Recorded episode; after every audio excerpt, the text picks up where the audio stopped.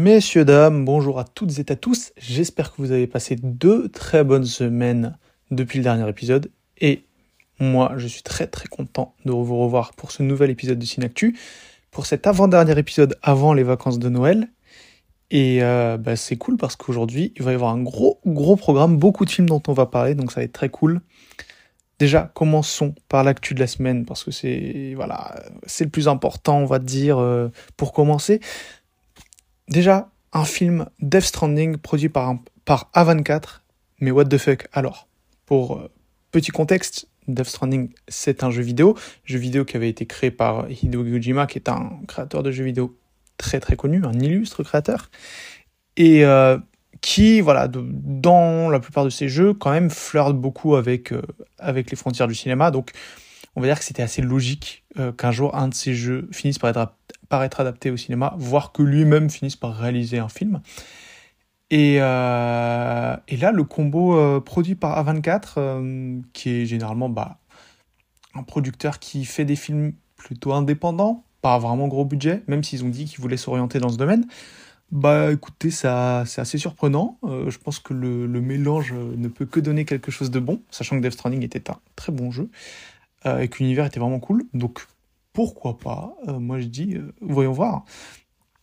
On a beaucoup d'autres choses parce qu'on a eu le retour tant, attendu de notre panda préféré avec la bande de Kung Fu Panda 4 qui présente un nouvel antagoniste assez euh, particulier, euh, un caméléon qui justement peut prendre la forme des anciens ennemis de peau.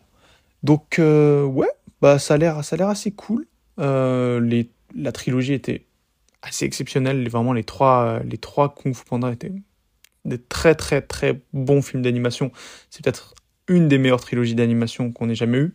Donc il n'y a pas de quoi être méfiant vers le 4. Ça sort en mars. Et moi, j'ai très hâte d'y être pour voir ça. On a également eu la balance du prochain film de Alex Garland. Alex Garland qui a réalisé les films Annihilation, Ex Machina, Men très récemment. Et euh, sa, balance donc du film Civil War, donc qui va se passer aux États-Unis avec euh, bah, dans un contexte de guerre civile. Ça a l'air assez barré. Euh, il y a un délire particulier. Ça a l'air de, c'est soit ça passe, soit ça casse. C'est vraiment l'impression qu'on a en voyant cette bande-annonce. Ça va être soit très très très bon, soit complètement explosé au sol. Donc, bon, on peut être méfiant, on va voir ce que ça donne, on va pas se projeter. Mais en l'état, il y a, des choses qui ont l'air intéressantes. Euh, bon, voilà, ça se place dans un contexte politique particulier, donc euh, ça résonne un peu avec la réalité, mais on verra, euh, ça sort bientôt. On a également la bande-annonce, la deuxième bande-annonce de Dune 2, qui du coup bénéficie bah, d'un nouveau trailer et qui donne pour le coup vraiment très très très envie. Visuellement, ça envoie du pâté, ça promet. J'ai très hâte d'être fin février. C'est dommage, sachant que le film aurait dû sortir en novembre, mais bon, j'ai quand même très très hâte d'être fin février et euh, pour découvrir ça. On a eu également eu la confirmation que euh, voilà, ça y est, Denis Villeneuve veut faire un troisième film qui serait du coup lui adapté du deuxième livre d'une. Pourquoi pas euh, le, deuxième, livre est cool, euh, un peu plus euh, perché que le premier, euh, qu'il est déjà. Mais euh, en vrai, euh, avec Denis Villeneuve aux commandes, ça, pourrait donner quelque chose d'intéressant. Lui qui aime partir dans des allégories, dans des choses un peu plus complexes, ça pourrait marcher. Donc on verra. Mais en attendant, on attend de voir le 2 et j'ai très hâte. Les nominations des Golden Globes sont tombées et, aux surprises, carton plein pour Barbie et Oppenheimer, qui ont respectivement 9 et 8 nominations. C'est énorme vraiment énorme. Barbie, par exemple, qui a 3 nominations sur 5 dans la catégorie euh, meilleure chanson originale. Donc c'est presque sûr qu'il va gagner. Et ouais, non, ça va, ça va bien se tirer la bourre euh, entre ces différents films. Euh, Oppenheimer qui en a 8. Pareil, Christopher Nolan, lui, fait un carton plein. Euh, nominé pour meilleur réalisateur, meilleur film, meilleur scénario. Voilà. Euh, on a également eu quand même 7 nominations pour Killers of the Flower Moon, qui est quand même bien à l'honneur aussi. Et qui, c'est très drôle de le dire comme ça parce que c'était Scorsese, mais qui vient en fait un peu en outsider. Mais c'est un très bon film qui va sans doute gagner des, récompenses. On a également cette nomination pour Pour Things ou Pauvre créature en français de Yorgos Lantimos, que nous, on pourra malheureusement voir qu'en janvier, mais qui est apparemment euh, assez exceptionnel comme film. Donc ça c'est cool. Et on a également Le Garçon et le Héron, qui arrive à se frayer un petit chemin dans le tas, avec deux nominations. Première fois pour un film Ghibli euh, sur, euh, sur cette scène, donc bah, c'est cool. Et autre, euh, autre, autre fait important, c'est que Anatomie d'une chute, qui, on le rappelle, ne nous représentera pas aux Oscars, hein, c'est la passion de Dodin Bouffant qui représentera la France, mais Anatomie d'une chute qui fait son, son petit bonhomme de chemin, n'empêche, outre-Atlantique, et qui, euh, qui fonctionne bien auprès de la critique, auprès du public, a été nominé euh, dans plusieurs catégories aux Golden Globes. Donc euh, bon, on va voir s'il peut réussir à remporter quelques statuettes, ce serait cool. Et voilà, vive la France, Cocorico. Et on a parlé de Barbie, en parlant de Barbie, c'est officiel, justement, sa réalisatrice Greta Gerwig sera présidente du jury au prochain festival de Cannes. Et ce sera seulement la seconde réalisatrice de l'histoire à devenir, après Jane Campion en 2014. Donc bah écoutez, c'est cool. Euh, pour le festival de Cannes, euh, pour les organisateurs du festival de Cannes, ça paraissait comme une évidence au vu du succès du film. Donc euh, bah écoutez, on verra quel film elle choisira comme étant sa palme l'année prochaine. J'espère que ce sera un bon film qu'elle choisira, mais voilà. On a les premiers retours sur le film Maestro de Bradley Cooper. Maestro, je le rappelle, ça, va sortir sur Netflix très bientôt, dans quelques jours d'ailleurs et ça va parler de l'histoire du compositeur et chef d'orchestre Leonard Bernstein. Et justement, ses premiers retours sont assez, assez globalement dithyrambiques. Euh, le film serait excellent, meilleur encore que Star is Born, qui avait quand même déjà été oscarisé. Donc euh, bah voilà, la performance d'une vie pour, euh, pour Bradley Cooper, son meilleur film. Tous les, tous les ingrédients sont réunis pour que ça nous plaise, mais méfiance quand même. Voilà, on va pas, va pas vendre la peau de l'ours avant de l'avoir tué. Et à l'opposé, c'est la dernière nouvelle de la semaine, les retours du prochain film Netflix de Zack Snyder. Zack Snyder, je le rappelle pour ceux qui ne savent pas, euh, qui a fait beaucoup de films euh, dans l'univers d'ici. Il a fait euh, Man of Steel, donc Superman. Il a fait Batman vs Superman. Il a fait la Justice League avant que ce soit un peu repris et usurpé.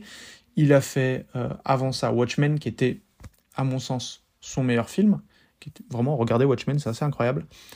Euh, et du coup, là, depuis quelques années, il nous vient sur Netflix. Il avait fait Army of the Dead qui était assez nul. Et là, il nous vend son Star Wars, son espèce de Star Wars euh, à sa propre sauce, à sa sauce euh, effets spéciaux dégueulasses et ralentis à tout va, qui s'appelle Rebel Moon.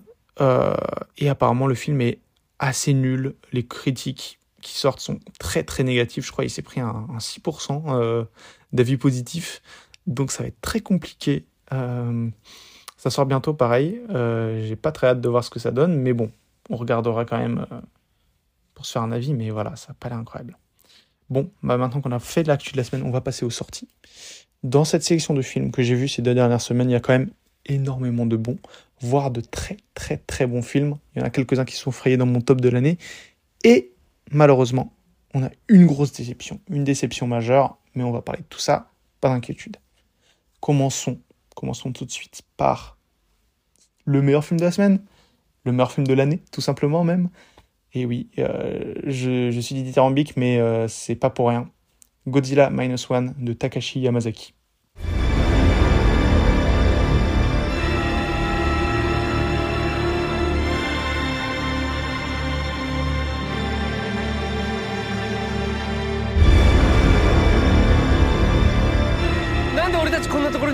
ですか政府はこの情報を国民に伏せています誰かが貧乏口引かなきゃなんねんだよ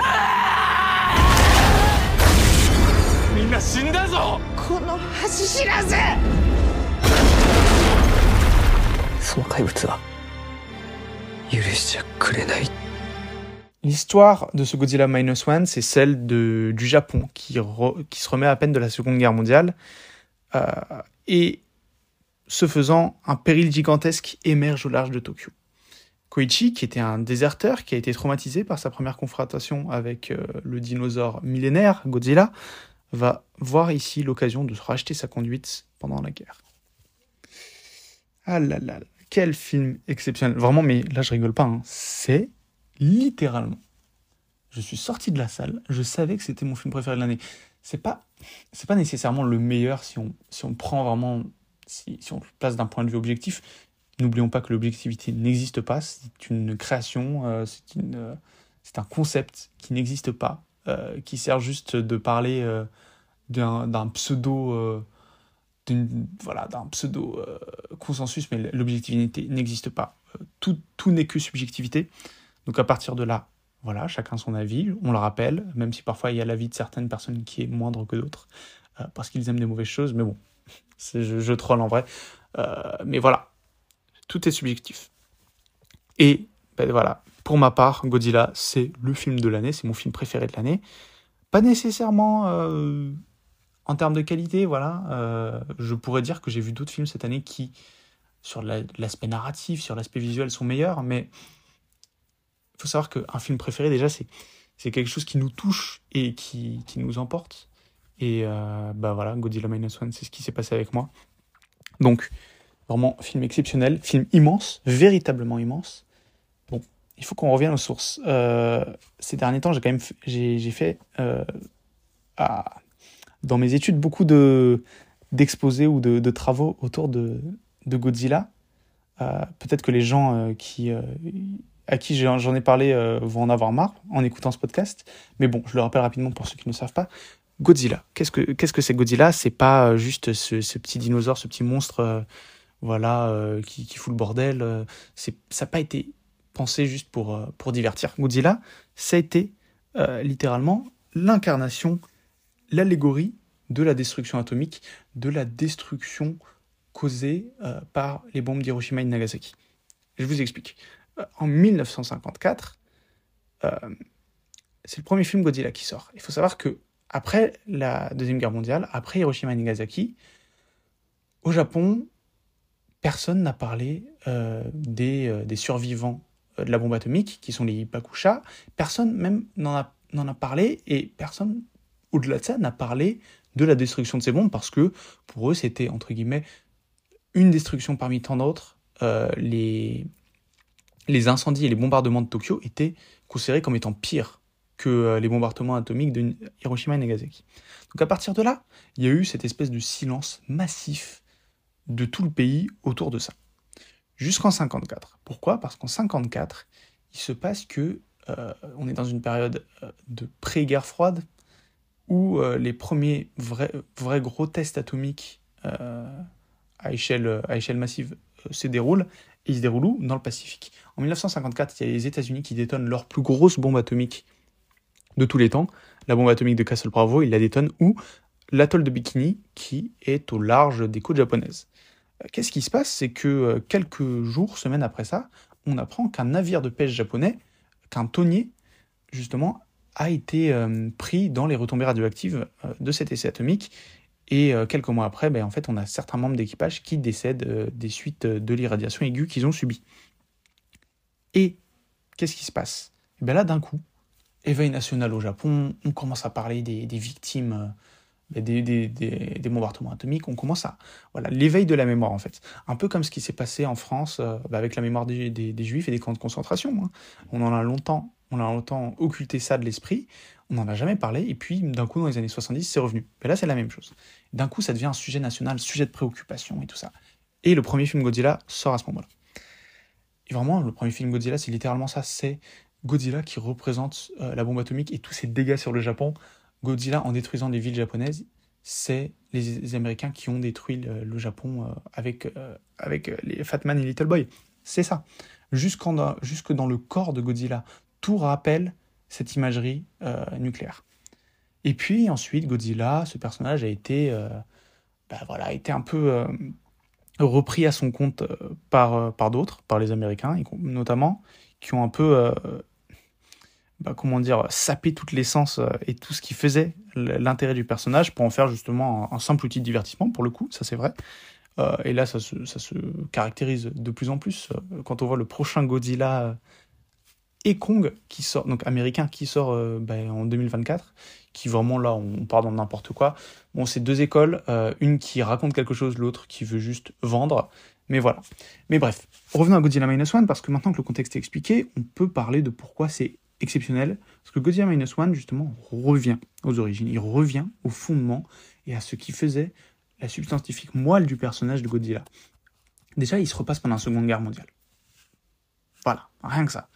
Ensuite, euh, il y, y, a un truc très intéressant, c'est qu'il se passe dans un Tokyo. Mais justement, voilà, justement, on joue avec cette mémoire du les Japonais pensaient que les bombardements de Tokyo étaient tout autant destructeurs que ce que Hiroshima et Nagasaki avaient pu produire.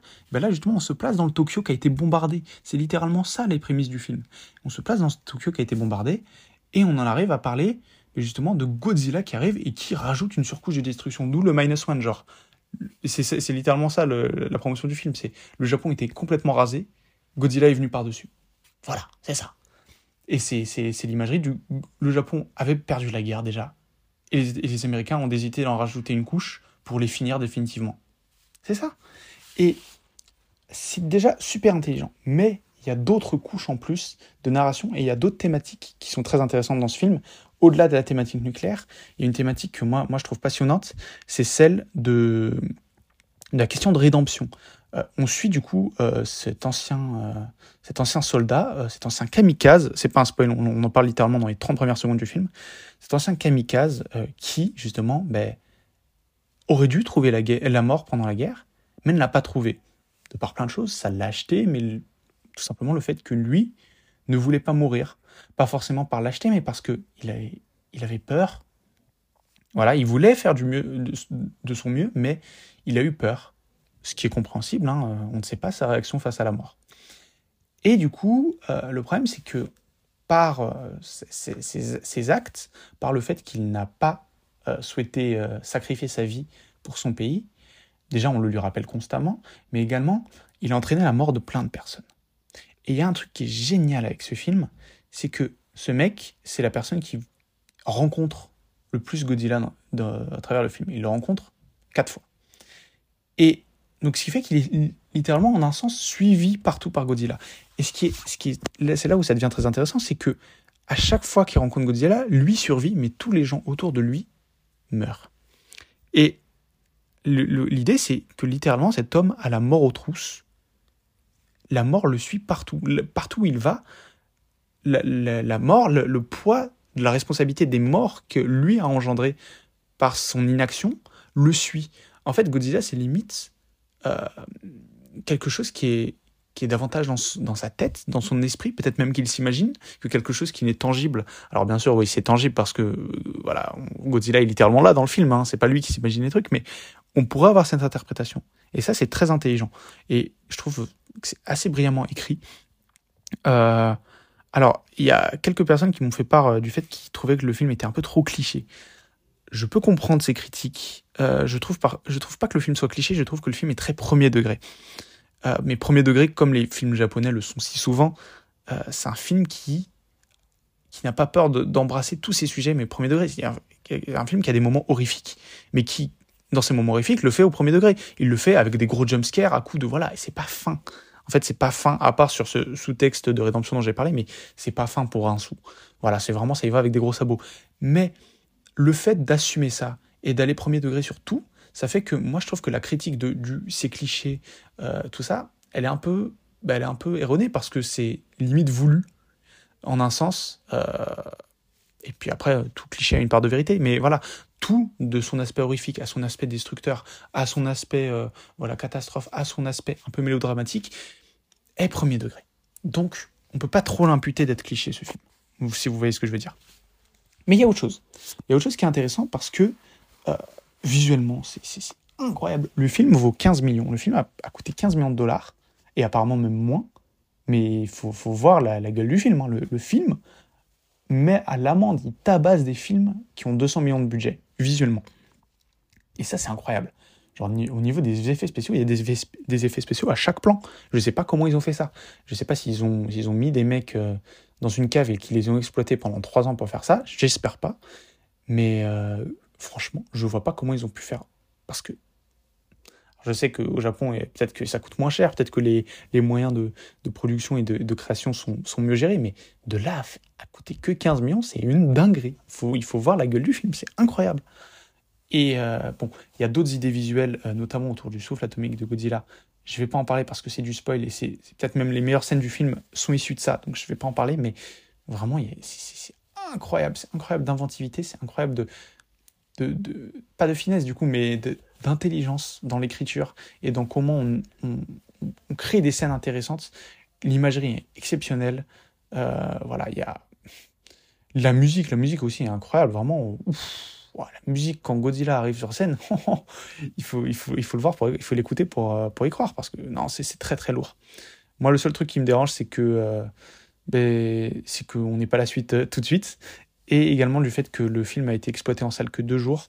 Alors oui, ça faisait un peu sortie événement, tout ça, mais c'est dommage parce qu'apparemment ça a bien marché. Le film aurait mérité de rester plus longtemps à l'affiche.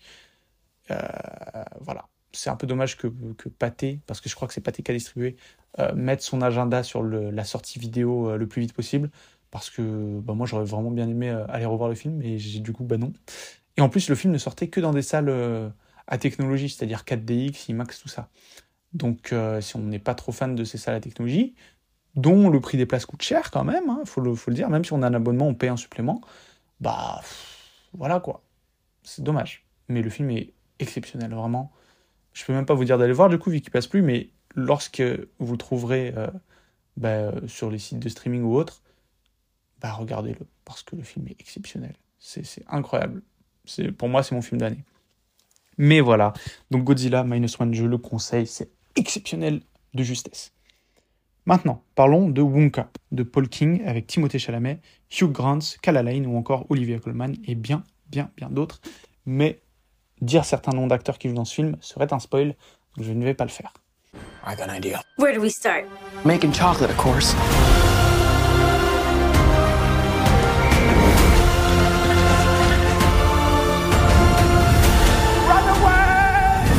Every good thing in this world started with a dream. So you hold on to yours.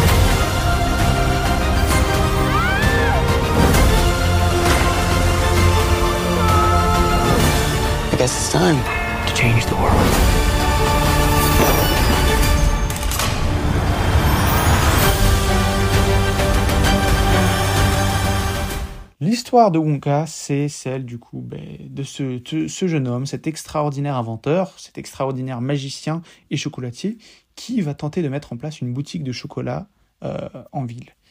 Il va affronter le cartel des chocolatiers qui voit d'un mauvais œil son arrivée, alors que lui se met à créer ses premières friandises uniques au monde. Eh ben, je vais vous dire que quand il y a eu les premières balances qui sont sorties, j'étais un peu sceptique. Et puis, on m'a dit que, euh, enfin, on m'a dit, j'ai vu que c'était Paul King qui faisait ça. Paul King qui a réalisé les deux films Paddington. Films Paddington qui sont très, très, très, très bons. Le 1 est vraiment très bon, le 2 est encore mieux. Donc voilà, c'est des films assez exceptionnels. De par la manière dont ils intègrent les effets spéciaux de, créatures dans la vie euh, comme ça, ce qu'on retrouve dans ce film hein, euh, par moment, mais également par bah, par le par l'humeur, par comment euh, par voilà, l'humour est bien joué mais même l'humeur, le, le, mood, le voilà, c'est très vraiment super bon enfant mais c'est super bien écrit aussi. C'est des films qui sont très intelligents et qui ne nous prennent pas pour des cons. Bunka est dans cette lignée. Euh, c'est un film que je pensais ne pas aimer, euh, mais que finalement j'ai vraiment, vraiment, vraiment bien apprécié. C'est un film que j'ai déjà revu, que je reverrai sûrement assez régulièrement. Euh, pour Noël ou autre, parce que déjà c'est un très bon film de Noël. Euh, c'est un film qui convient bien euh, à, cette, à cette saison. Et, et pourquoi? Pourquoi? Parce que c'est un film magique. C'est un film qui va revenir aux origines du Wonka, du Charlie, du Charlie à la chocolaterie, pardon, de Gene Wilder, donc des années 60. et qui va vraiment revenir à cette essence-là, cette espèce de légèreté qui était dans ce film et qui n'était pas tant dans le film de Burton, avec Johnny Depp en Wonka, qui lui était un peu plus, euh, un peu plus sérieux en un sens, euh, pas tant que ça non plus, mais qui, avait moins de magie, qui avait moins de, de quelque chose de, de, de, fantaisiste en fait. Et, euh, et ici, on, on, replonge dans le Charlie et la chocolaterie de l'époque, véritablement, déjà dans le jeu de Chalamet qui rappelle beaucoup de celui de Gene Wilder, dans le dans l'aspect comédie musicale aussi, tout simplement qui était un peu abandonné chez Tim Burton. Dans l'aspect visuel, euh, voilà, ça, ça, ça, il y a tout qui évoque ça. C'est beaucoup plus coloré. Euh, le film de Burton, non pas qu'il n'était pas coloré, mais voilà, il, fait toujours ce filtre Burton un peu, un peu, un peu, sombre, euh, un peu, voilà, comment dire, un peu film, film, film gothique un peu. Voilà, c'est le style Burton. Et là, on n'est pas du tout dans ça. On est vraiment dans le style de l'époque. Et moi, moi j'aime bien. Parce que je préfère le film de l'époque déjà à celui de Burton. Non pas que celui de Burton soit mauvais, hein, je trouve qu'il y a des vraies bonnes choses, mais voilà. Je le préfère celui de l'époque. Et ben voilà, il y a, a, y a, toute une, bonne ambiance, hein, une, humeur vraiment, euh, vraiment assez, assez, euh, assez douce, assez, assez légère, assez touchante qui sort de ce film, que moi j'apprécie beaucoup, euh, qui moi m'enchante à titre personnel et qui fait que ben, justement, Sugunka, c'est un film que je trouve de très très bonne facture. Et vraiment, visuellement, c'est du bonbon. Sans mauvais jeu de mots, encore une fois. Et non, il y a, y a, tout qui est, qui est bien, en fait. Les chansons sont cool. Bon, il y, en a, deux ou trois qui sont moins intéressantes. Euh, il y en a deux ou trois, par contre, qui sont vraiment super intéressantes. Je pense à une chanson qui se passe au zoo. Euh, si vous avez vu le film, vous voyez laquelle je parle. Moi, je la trouve vraiment bien. La chanson de début, je la trouve vraiment bien aussi. alors que j'ai vu des gens dire que c'était une des moins bonnes. Pour moi, c'est une des meilleures. Et après, bon, la chanson Pure Imagination, qui vient justement du Charlie la chocolaterie de l'époque, qui, voilà, euh, qui est reprise ici, euh, que je veux qu'on m'injecte en intraveineuse parce qu'elle est incroyable, euh, et parce que Timothée Chalamet est vraiment impliqué lorsqu'il la chante. Ça se voit en plus. Il y, a une ligne, une phrase dans la chanson où, on, sent qu'il sourit parce qu'il y a une petite hésitation à un moment. Et ça se voit qu'il voilà, il est vraiment content, il est vraiment heureux de la chanter. Donc ça, c'était cool. et c'est un film aussi, c'est ça qui est cool c'est un film qui m'a réconcilié avec Timothée Chalamet, qui est un acteur que je n'apprécie pas beaucoup, avec lequel j'ai du mal, contre lequel je tiens un agenda assez, assez ferme. Euh, même dans Dune, hein, Dune que j'ai beaucoup aimé, j'avais du mal avec Timothée. Euh, c'est pas qu'il est mauvais en soi, c'est juste que j'ai du mal avec son jeu. C'est surtout ça. C'est pas, c'est pas comme DiCaprio, lui, il est juste mauvais. Euh, non, je troll, mais vraiment, DiCaprio, j'ai, vraiment plus de mal qu'avec Timothée. Hein. Mais voilà. donc, film qui est assez enchanteur, euh, que je vous recommande, qui est, qui, qui, qui, est intelligent, qui nous prend pas pour des cons, et c'est rare pourtant, parce que c'est un film Warner, et Warner ces derniers temps, ils, ils, ont tendance à nous prendre pour des cons. C'est pas le cas ici. Euh, on en a, on a, ce qu'on veut en fait en y allant. Si on sait que c'est une comédie musicale, par contre, si on ne le sait pas, peut-être qu'on sera un peu déçu, décontenancé. Mais moi, je le trouve vraiment, vraiment de très bonne facture. Euh, il y, y, a, des vraies idées stylistiques, il y a des vraies idées de mise en scène, euh, il y a des idées de chansons. Pour moi, la, chorégraphie des chansons est vraiment super cool. Des bons acteurs. Il y a euh, des, bonnes blagues. Il y a vraiment des, des contextes, euh, des quiproquos qui sont assez drôles. tous les trucs autour du chocolat, des, ecclésiastes qui, qui mangent du chocolat et qui sont corrompus avec le chocolat, c'est assez, assez, drôle. non, il y, a, il y a quelque chose de très enfantin, de très premier degré aussi dans ce film, mais qui marche bien. En fait, c'est très candide, c'est surtout ça, à l'image du personnage de Wonka. Euh, c'est un, film qui est très candide, qui est très innocent, euh, qui est fait du coup pour les enfants en un sens. Euh, voilà, qui n'a pas un discours qui est très, qui est très poussé, on va dire. Hein, voilà, ça reste le, le béaba, voilà, du, capitalisme contre les, gens qui essayent de, faire, de faire le bonheur des autres mais c'est très candide et, euh, et, ça le fait d'une manière qui est vraiment euh, qui est vraiment très sincère, très authentique et ça ça j'apprécie. Euh, ça fait en fait bah, vraiment ça revient aux origines et à l'essence des, des, livres de Roald Dahl. Roald Dahl qui est un auteur qui était quand même très premier degré, très candide dans ses livres et ça se ressent. Ça se ressent que là ça a été c'était littéralement appliqué. Et ça fait plaisir. Franchement, c'est un film que, j'ai beaucoup apprécié, que j'ai presque mis dans mon top de l'année. Parce que voilà, il, m'a enchanté, il m'a, il m'a transporté le temps de deux heures euh, dans ce monde, et j'avais envie d'être, euh, d'être aux côtés de, Willy Wonka. Euh, mais ouais, non, vraiment, un, très chouette film que je vous recommande d'aller voir si vous avez l'occasion. Je pense que vous passerez un super moment. Voilà, sachez quand même que c'est une comédie musicale, que les comédies musicales ne plaisent pas forcément à tout le monde. Mais si vous aimez ça, si vous aimez le, le genre comédie musicale, bah allez le voir parce que franchement, il y a littéralement aucune chance que vous n'aimiez pas le film si vous aimez les comédies musicales. Voilà. Ensuite, on va passer à Winter Break de Alexander Payne avec Paul Giamatti et Dominique Sessa qui jouent pour, une, pour euh, son tout premier rôle au cinéma. You don't tell a boy that's been left behind at Christmas that nobody wants him? What's wrong with you? There's nobody here, okay? You stay out of my way, and I'll stay out of yours. Let me sleep. Now, most of the kids dislike you, pretty much hate you. Teachers, too. You know that, right? I find the world a bitter and complicated place, and it seems to feel the same way about me. I think you and I have this in common. I don't think I've ever had a real family Christmas like this before. Thank you, Mary. L'histoire de Winter Break, c'est celle d'un instructeur Mossad euh, qui est dans une école préparatoire de la Nouvelle-Angleterre, qui va rester sur le campus pendant les vacances de Noël pour garder une poignée d'étudiants qui n'ont nulle part où aller pendant les vacances. Ben, là voilà, on a parlé de Wonka qui était un super film de Noël. Et ben, Winter Break est un encore meilleur film de Noël, peut-être même le, meilleur que j'ai vu, euh, le meilleur que j'ai vu depuis, euh, depuis Home Alone. Euh, en termes de film de Noël, hein. en termes de film pur, c'est mieux que Home Alone, mais en termes de film de Noël, on est dans cette ambiance-là, on est dans ce, dans ce genre de, de, niveau. Voilà, ça, se place très haut. et qui est aussi vraiment un film profondément intelligent, qui est un film profondément très touchant, très émouvant, euh, mais je vais, en, en, parler un peu, et qui surtout, euh, eh ben, chose assez rare, c'est un film, quand on le voit, euh, je ne sais pas s'il y en a d'entre vous qui sont allés le voir, mais qui fait très anachronique. Mais dans plein de choses. Déjà dans son style, dans, sa pellicule. Alors c'est un film qui est tourné sur pellicule, mais dans sa pellicule, dans le grain qui est utilisé, ça, fait, ça, ça rappelle beaucoup les, films de l'époque, mais même les, crédits début de film euh, font, très, euh, font très film des années 70. Euh, L'enregistrement sonore, la, manière dont les acteurs jouent, ça, ça fait, ça rappelle les années 70. C'est vraiment, on est dans ce mood-là. Et c'est un film qui se passe dans les années 70 aussi.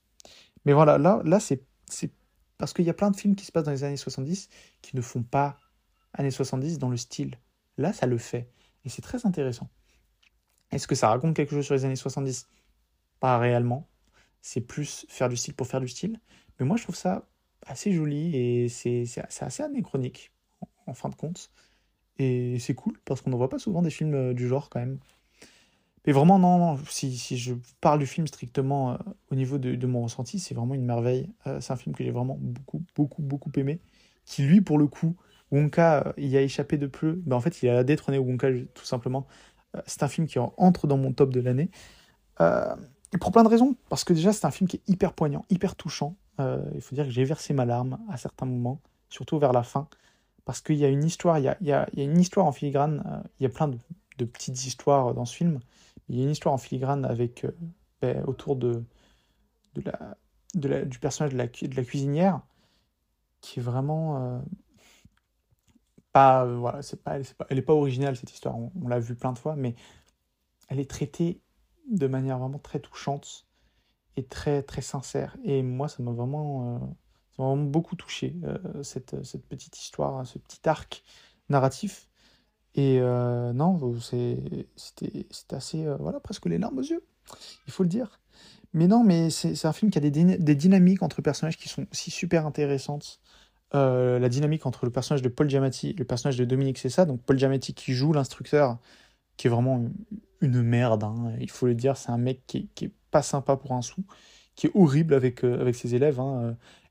Ses élèves euh, sont là pour Noël parce que leurs parents ne veulent pas d'eux, ou alors bah, sont partis sans eux. Donc déjà, ils sont... Bah, c'est pas cool, quoi, ils sont les pauvres. Et surtout qu'ils voient pas souvent leurs parents, donc c'est triste. Et le mec, euh, bah, il est en mode Oh, mais non, mais pas de souci, euh, on, va, on, va, on va réviser euh, l'histoire ancienne grecque. Bon, voilà, quoi, c'est pas, c'est pas le mec le plus compatissant de l'histoire, c'est pas le mec le plus cool avec ses élèves de l'histoire. Il leur dit littéralement que ce sont des merdes.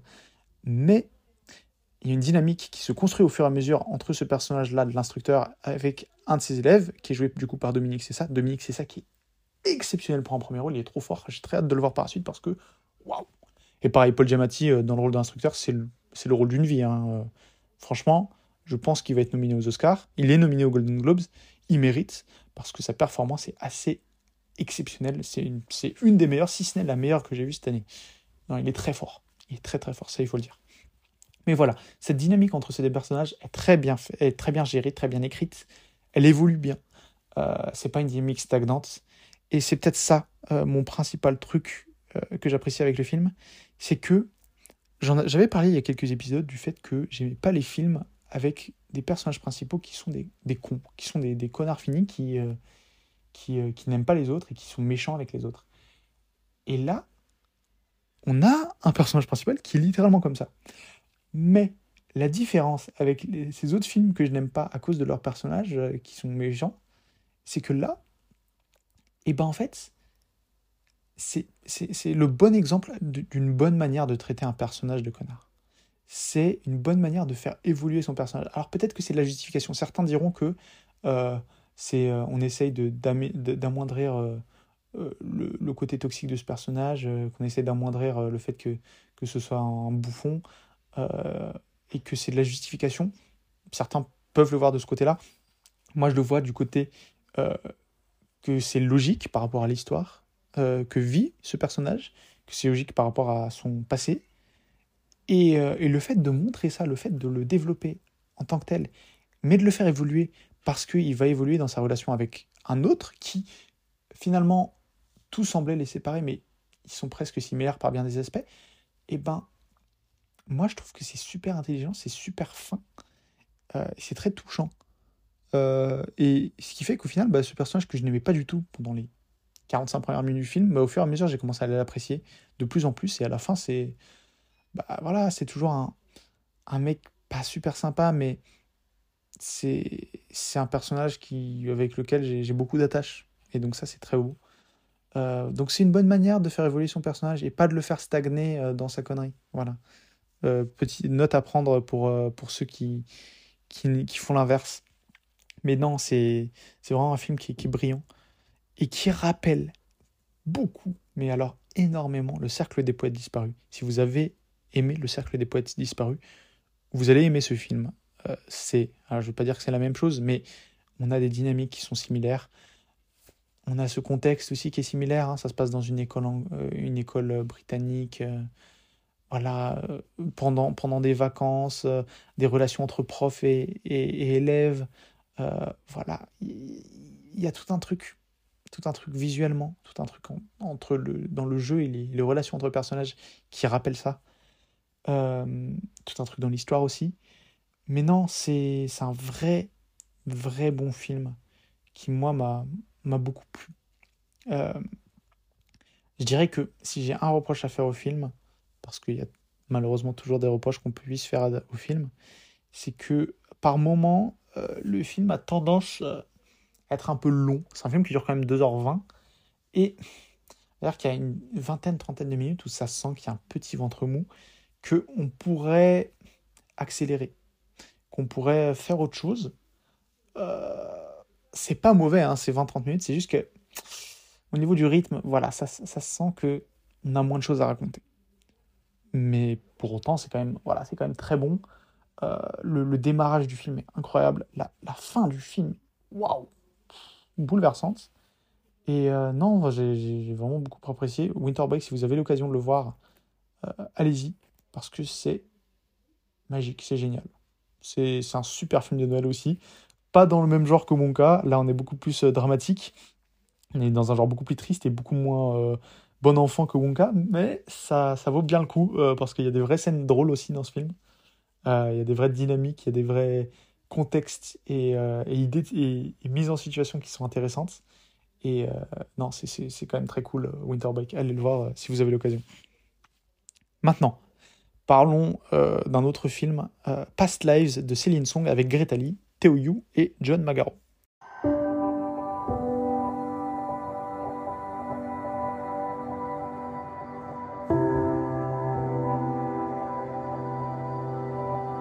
Good story this is. Childhood sweethearts who reconnect 20 years later and realize they were meant for each other. In the story, I would be the evil white American husband standing in the way of destiny. Shut up. He was just this kid in my head for such a long time. I think I just missed him. Did he miss you? Past Lives, c'est l'histoire de Nora et Haesung, qui sont deux amis d'enfance euh, qui étaient à l'époque profondément liés, qui se sont séparés après que la famille de Nora ait émigré de Corée du Sud jusqu'aux États-Unis. Mais des décennies plus tard, ils vont se réunir pour une semaine fatidique alors qu'ils affrontent le destin, l'amour et les choix qui font une vie. Alors, il euh, faut savoir que c'est un film qui a été énormément plébiscité euh, outre-Atlantique euh, parce qu'il est sorti il y a quelques temps là-bas. C'est un film qui est passé dans plein de festivals, qui, qui, a, été, vraiment beaucoup apprécié, mais également par, le public. Je crois que c'est un des films les, les mieux notés de l'année, si, si j'ai bien, si j'ai bon souvenir. et je comprends. Je comprends parce que c'est un film qui résonne beaucoup avec la génération actuelle. Et, euh, moi, je, vois des, choses de, ma vie dans ce film. Euh, et je pense que beaucoup de personnes euh, qui, ont, qui, ont, notre âge, donc euh, voilà, vingtaine, trentaine, ils verront des choses euh, qu'ils ont vécues eux-mêmes et vont s'identifier à ce film. Et je comprends pourquoi on, aime ce film. à titre personnel, je, l'ai quand même bien apprécié. C'est pas, c'est loin d'être mon film préféré de l'année, mais c'est un film que je, que je trouve assez solide, qui, déjà bien réalisé, mais bien écrit également, bien interprété, qui, qui est vraiment voilà, très solide. Euh, pour moi, il manque des choses, je vais en parler après, mais si on si on s'attarde que sur les qualités, voilà, il y a tout ce discours donc sur le, sur le, le, côté de, ces familles qui ont émigré, qui, qui sont d'un autre pays, qui, qui, euh, qui vont dans un autre pays, du coup, qui, qui en viennent à oublier un peu leur culture, leur langage, mais, euh, et qui parfois même n'ont plus d'attache avec leur pays d'origine. Euh, mais pas dans ce cas-là, parce que là, cette, cette, ce personnage de, de, Nora a une attache avec son pays d'origine. Mais euh, non, il y a, y a, quelque chose de très, très touchant, très joli dans ce film. Euh, pareil, un peu euh, très, très mélancolique. Il y a une, notion de destin, en fait, de destin croisé, de, du fait que parfois on rencontre quelqu'un dans notre vie et c'est une personne qui, qui est faite pour pour rester dans notre vie, ou pour en tout cas revenir dans notre vie à un moment donné. Il y a littéralement, c'est littéralement un élément du scénario, hein, de, parler du fait que, euh, que, parfois on fait une rencontre et c'est quelque chose qui est censé, qui est censé euh, définir notre vie. Donc non, il y a vraiment des, des, choses avec lesquelles on se retrouve, honnêtement. Euh, et, je pense que c'est compliqué de ne pas se retrouver dans au moins un des points du film. Maintenant, moi j'ai un problème, c'est que je trouve le film un peu trop pudique. Je parle pas pudique au sens, au sens, euh, du, au sens charnel du terme, mais je parle pudique en, en sens de ce que ça montre euh, et de, de, comment on montre les émotions. Euh, alors, j'ai envie de dire que c'est justifié parce que donc Céline Song est une réalisatrice américano-coréenne, donc elle, ben voilà, l'histoire du film, c'est une histoire qui, je crois, elle l'a vécue ou un truc similaire. Et donc, ça, ça se comprend, elle, elle, sait de quoi elle parle. Et, et dans cet aspect-là, le fait de, pas, de faire un film qui est, qui est un peu à deux poids, deux mesures, qui est un peu, sur, euh, qui a un peu le cul entre deux chaises, entre, entre extrême pudeur à la coréenne et le fait d'être un peu plus à fleur de peau à l'américaine, ça se sent. Mais je trouve que l'équilibre n'est pas bon en fait. Je trouve que l'équilibre n'est pas, n'est pas bien géré et que, en fait, au lieu d'essayer de faire des scènes qui sont à la fois pudiques et à la fois plus à fleur de peau, il faudrait essayer justement de faire des scènes qui sont soit pudiques, soit à fleur de peau, mais d'ensuite les équilibrer. Parce que là, le problème, c'est qu'on se retrouve avec un film qui, par plein de moments, en tout cas c'est ma perception, ne sait pas sur quel pied danser. Et ça, c'est un problème. C'est un problème parce que du coup, moi, en tant que spectateur, quand je vois ce film, je en mode, est-ce qu'elle veut rendre cette scène vraiment sérieuse ou est-ce qu'elle veut la rendre assez, assez dramatique, assez triste Et euh, après, c'est la perception de chacun. Peut-être que certains vraiment s'y retrouveront complètement. Moi, j'ai un peu plus de mal euh, avec ça. Pour moi, le, le parti pris n'est pas complètement fait. C'est justifié, certes, mais il faut à un moment donné choisir. En fait, on ne peut pas constamment rester dans l'idée de ah, c'est compliqué, c'est les deux. Non, il faut choisir on peut, on peut choisir les deux et les mettre à différents moments. Et ça marche, parce qu'il y a plein d'autres films où ça marche. Mais là, j'ai comme l'impression qu'il y, a une volonté de ne pas choisir. Alors, je le comprends, je le conçois. Euh, je dis pas que c'est mauvais. Je dis juste que personnellement, je suis limité à ce niveau-là. J'ai un peu plus de mal à, considérer le film tel quel. Mais, il, reste quand même très intéressant par bien, par bien des aspects. Euh, déjà, euh, voilà, bah, les, acteurs jouent super bien. Greta Lee, Teo Yu, leur relation amicale, amoureuse, mais amour impossible, est très bien gérée. elle est très, très bien écrite aussi. En fait, c'est ça, ça la force du film, c'est que c'est un film qui est très bien écrit, qui, qui, propose vraiment à réfléchir et à, à nous interroger sur, sur ce qu'on a pu vivre, nous, euh, avec d'autres personnes. Et non, c'est vraiment très beau. C'est très beau. La scène de fin est par contre assez immense. Ça, il faut le dire. Euh, de... Bon, c'est un, micro-spoil, mais là, je vais parler qu'en termes de mise en scène, mais la, la, scène de fin qui, qui est un travelling euh, vers la gauche ou vers la droite, voilà, qui amène un personnage d'aller vers la gauche, donc vers son passé, parce que voilà, normalement, quand on veut aller vers l'avant, c'est vers la droite, et qui du coup l'amène vers la gauche, donc vers son passé, et on se dit, mais est-ce qu'elle va rester dans son passé? Et en fait, non, ce personnage revient vers la droite, donc vers son présent, en laissant le passé derrière elle. C'est assez touchant, c'est assez, euh, assez bouleversant, ça, c'est vrai. Et là, pour le coup, c'est peut-être le rare moment où être pudique a du sens dans ce film. Euh, parce que voilà, on sort pas les violons, tout ça, mais en fait, là, à ce moment-là, toutes, euh, toutes les émotions passent par la mise en scène. Elles passent par rien d'autre. Et là, c'est un, moment où c'est bien choisi. Et c'est peut-être le moment où je trouve que l'équilibre pudeur-émotion marche bien. À d'autres moments, c'est plus compliqué. Mais voilà, non, c'est Past Lives, voilà, c'est un film que j'ai vraiment beaucoup apprécié pareil, euh, qui a ce problème fondamental à mon sens, mais qui compense par bien d'autres choses, qui compense par ses dynamiques, euh, qui compense par son histoire qui est vraiment qui est, actuelle, qui résonne et qui compense par, par une mise en scène qui, qui, fait sens qui est, et qui, qui, réfléchit bien son, son, cadre et comment on peut illustrer euh, ben, ce que les personnages vivent purement visuellement. Et ça, c'est très fort. C'est vraiment très fort. Maintenant, on va parler de Bâtiment 5 de Lajli avec Manta Diao, Alexis Malentin et Steve Tianche. J'espère bien le prononcer. À quoi ça sert de reconstruire des immeubles et de changer tout un quartier c'est pour se retrouver avec exactement les mêmes problèmes On parle de quoi exactement? Des problèmes sanitaires? Problèmes scolaires D'insécurité euh, Droits des femmes On parle de quoi exactement? On parle de problèmes de personnes qui causent des problèmes. On a la plus grosse concentration d'étrangers tout le département. Et à ça, tu rajoutes le record de délinquance. Tu vois pas comment ça se passe dehors ou quoi, toi?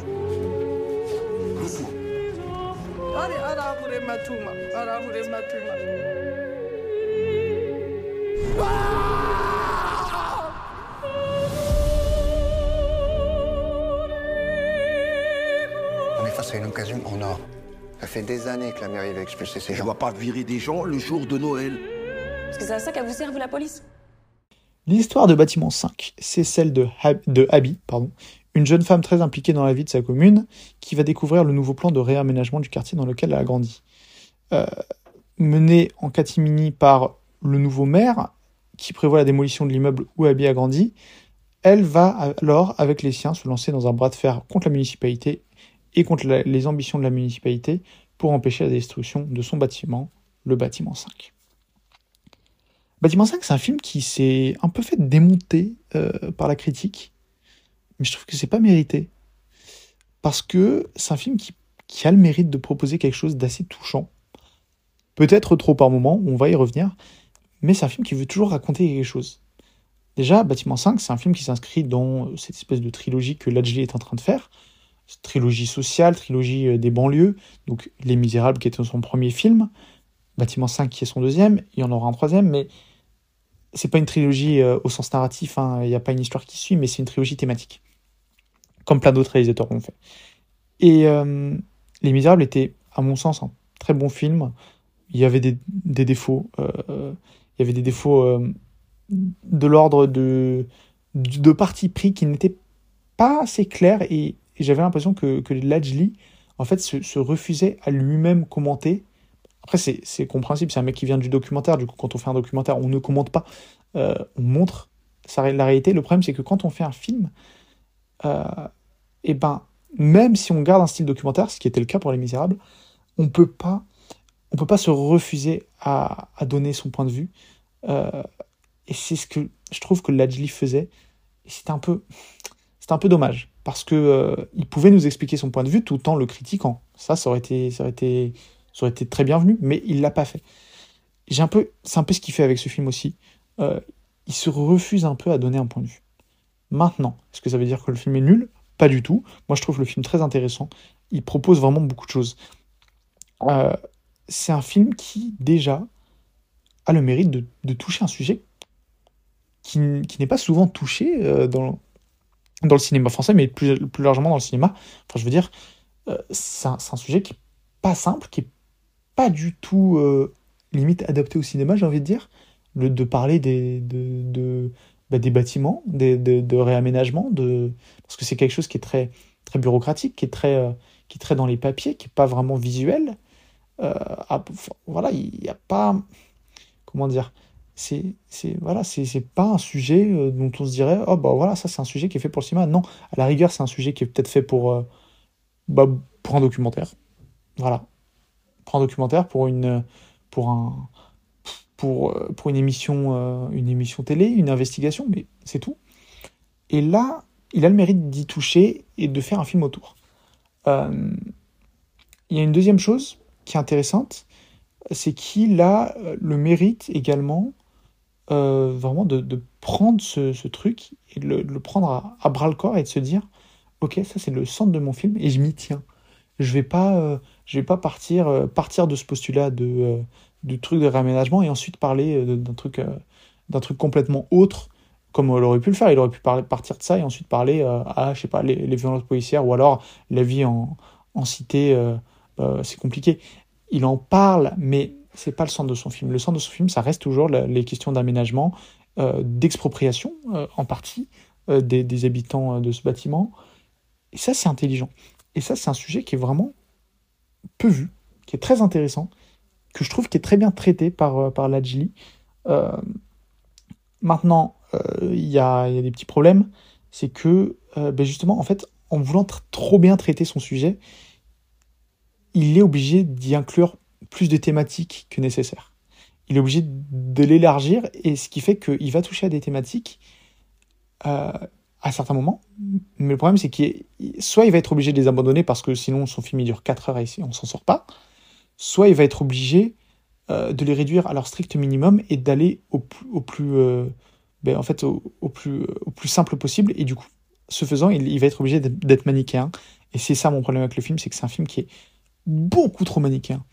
Et c'est pas manichéen parce qu'il est voulu d'être manichéen, c'est manichéen parce qu'il n'a pas le choix. Il n'a pas le choix de l'être parce que justement, il veut traiter de ce sujet. Et en voulant traiter de ce sujet, il est obligé, par extension, d'être manichéen à d'autres moments. Ça, c'est dommage. Euh, c'est dommage. Peut-être qu'il aurait dû justement se recentrer, ou alors qu'il aurait dû, il aurait dû faire un documentaire en fait, tout simplement. Mais il aurait peut-être dû se recentrer sur un aspect en particulier et pas se dire qu'il allait élargir son sujet. Et ça, c'est dommage parce que voilà, soit il est manichéen à des moments, et, euh, vu, que, lui n'apporte pas son point de vue, ben, ça fait qu'on a l'impression que ce qu'il présente, c'est son point de vue. Mais ça ne l'est pas, en fait, c'est juste, euh, c'est juste le truc, le béaba. C'est un peu dommage. Mais voilà. Euh, ou alors, soit c'est mannequin, soit, c'est, soit il abandonne en fait son, le, truc qu'il a, qu'il a commencé. Par exemple, ben justement, il y, a, tout un délire autour du personnage de Abby qui va vouloir, ben, elle, se battre au niveau politique et donc un peu. enfin voilà, et, donc entrer, postuler au, poste de maire. Donc ça, c'est une idée. Une idée qui est, qui est intéressante en soi. On ah, à ce moment-là, dans le film, on se dit Ah, est-ce que le film va partir sur un côté plus politique On va parler de, de la mobilisation de cette femme? Il y a une espèce de montage qui commence avec une musique, on se dit Ah, il se passe quelque chose? Et non, on n'en parle plus. Parce que c'est pas l'intérêt du film, parce que le film veut passer à autre chose, ce que je comprends, et ce dont on s'attend, mais du coup, en fait, on a mis en place quelque chose qu'on ne va pas traiter. C'est un peu dommage, c'est un peu, c'est un peu, euh, c'est un ça va à contresens, euh, c'est un peu antinomique, c'est bizarre. Mais voilà, c'est une piste narrative en fait qu'on n'exploite pas, qu'on n'exploite pas, et moi je trouve que c'est un peu bête. Euh, après, visuellement, euh, c'est quand même, je trouve, moins maîtrisé que Les Misérables, euh, parce que, en fait, étrangement, ça fait moins documentaire. Les, Misérables, c'était vraiment très documentaire. Ça y allait, ça y allait caméra à épaule, dans les bâtiments, voilà, ça bougeait de partout. c'est vraiment très immersif. Là, on est plus j'ai envie de dire, dans l'élégance, il y a beaucoup plus de plans aériens, de plans par drone. Il y a quelques plans assez jolis euh, de drone. Euh, mais voilà, on est, on est dans quelque chose de plus sobre, en fait, en un sens, de plus classique, euh, qui n'est pas dépourvu d'idées, mais, mais qui fait que voilà, ça ose moins, en fait. il, est, il, s'est un peu plus assagi, assagi Lajli avec ce film, au profit de son histoire. Mais du coup, le problème, c'est que son histoire, elle souffre de, problèmes de clichés, quoi. C'est dommage. C'est dommage. Euh, moi, je, voilà, j'ai. Sinon, à part, ça, vraiment, les, les, les, acteurs jouent bien. Euh, il y a quand même un message de fond qui est intéressant euh, et qui qu'on ne voit pas souvent, comme je l'ai dit. donc, ça fait plaisir de, voir ce genre de proposition au cinéma. Ça, c'est sûr. Moi, je, suis je reste quand même intéressé par le cinéma de Lajli.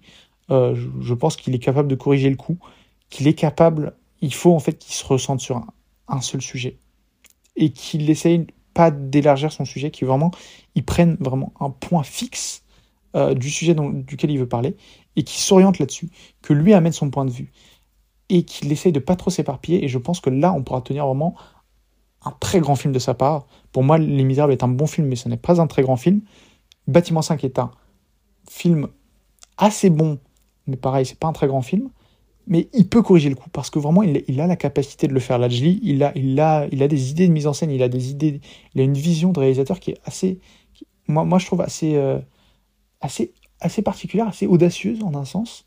Euh, et je pense qu'il est capable en fait de d'arriver à parler de ce, des sujets qui sont les siens, euh, mais d'en parler plus sans comment dire, sans s'éparpiller ailleurs et d'en parler surtout de, avec, avec ses tripes, en fait, que ça vienne de son cœur. Parce que je dis pas qu'il n'est pas sincère hein, quand il traite de ces sujets, mais j'ai l'impression qu'il veut pas se mouiller lui, qu'il ne veut pas dire ce que lui en pense. C'est un peu dommage. Mais voilà, c'est un film quand même que j'ai quand même assez bien apprécié, que je trouve, bah voilà, de bonne facture quand même. Hein. C'est loin d'être un mauvais film. Et euh, ça souffre de problèmes, mais c'est très loin d'être un mauvais film.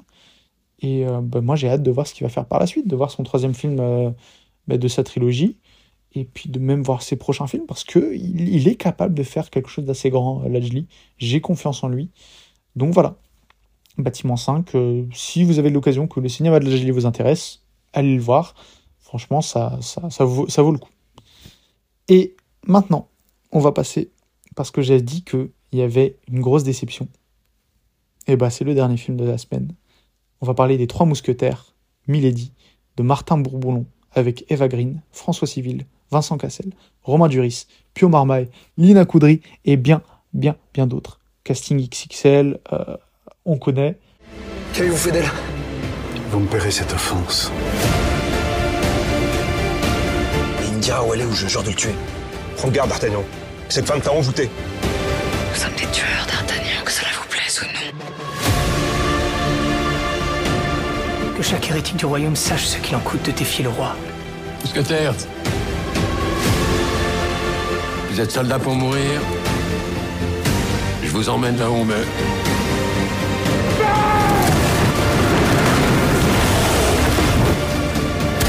C'est lui le traître Je ne suis pas l'homme que vous croyez.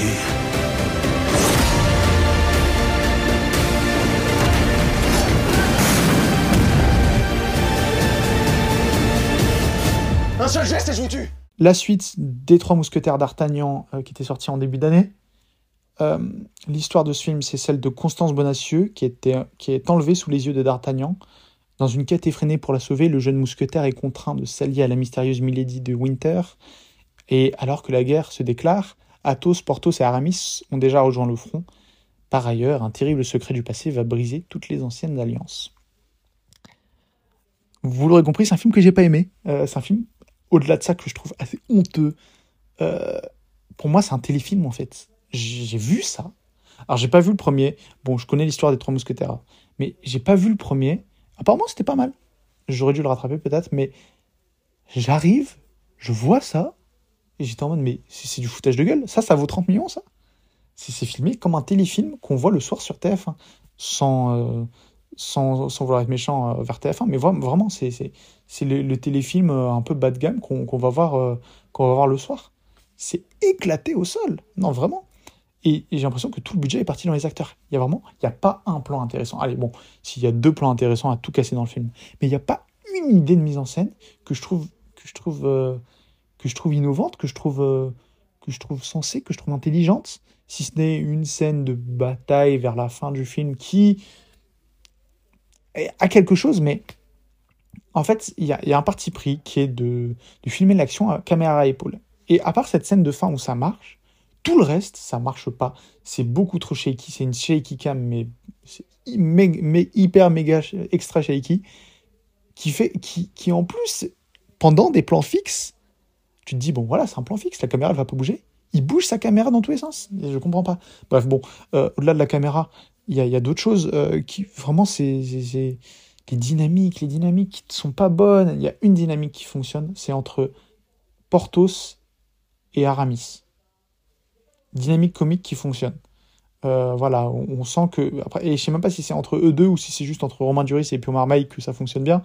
Mais voilà, là, il y a un truc, on se dit, ah, tiens, quelque chose, une relation personnage qui marche bien.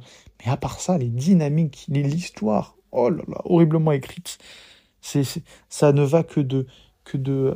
que de. Euh, que de situations euh, de situation évidente à situation évidente, ça enchaîne les, les clichés, ça enchaîne les, les Deus Ex Machina et les, euh, et les, euh, les plots armor, ça enchaîne les... Euh, c'est chiant, c'est horrible en fait à voir. C'est vraiment... Moi, moi j'ai vu ça, j'étais en mode mais c'est pas possible. C'est pas possible, on peut pas faire un film comme ça. Et si, pourtant si. c'est dur, c'est dur, vraiment c'est dur. Pour moi, il y a une chose qui a sauvé dans le film, c'est que le rythme est correct. Ce qui fait que, en fait, on s'ennuie pas devant le film. Donc ça, c'est assez cool. de là à dire que le film est, plaisant à suivre, je n'irai pas jusque-là, mais en tout cas, si on commence le film, on ne va pas être un moment, oh, on s'ennuie. Non, on s'ennuie pas. On, souffle parce que c'est nul, mais on s'ennuie pas. Et on passe un moment, bah, voilà, on passe un moment. non mais non, c'est dur, c'est dur. Et pourtant, il y, a tout qui est réuni. Enfin, il y a des super acteurs, mais euh, il y a une histoire quand même. Enfin, le Trois Mousquetaires, c'est quand même une histoire qui est, si on s'en tient qu'au matériel d'origine, c'est une histoire assez, géniale.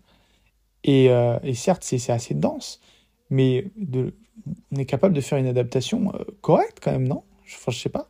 Mais là, j'aime pas tirer sur l'ambulance, mais c'est vraiment compliqué. C'est vraiment très très compliqué. Hein il euh, n'y a, a, rien qui va. Rien qui va. Euh, D'Artagnan, François Civil, il joue mal, mais il joue mal. Et pourtant, c'est rare parce que François Civil est un plutôt bon acteur quand même. Il joue mal. C'est désolant à voir, vraiment.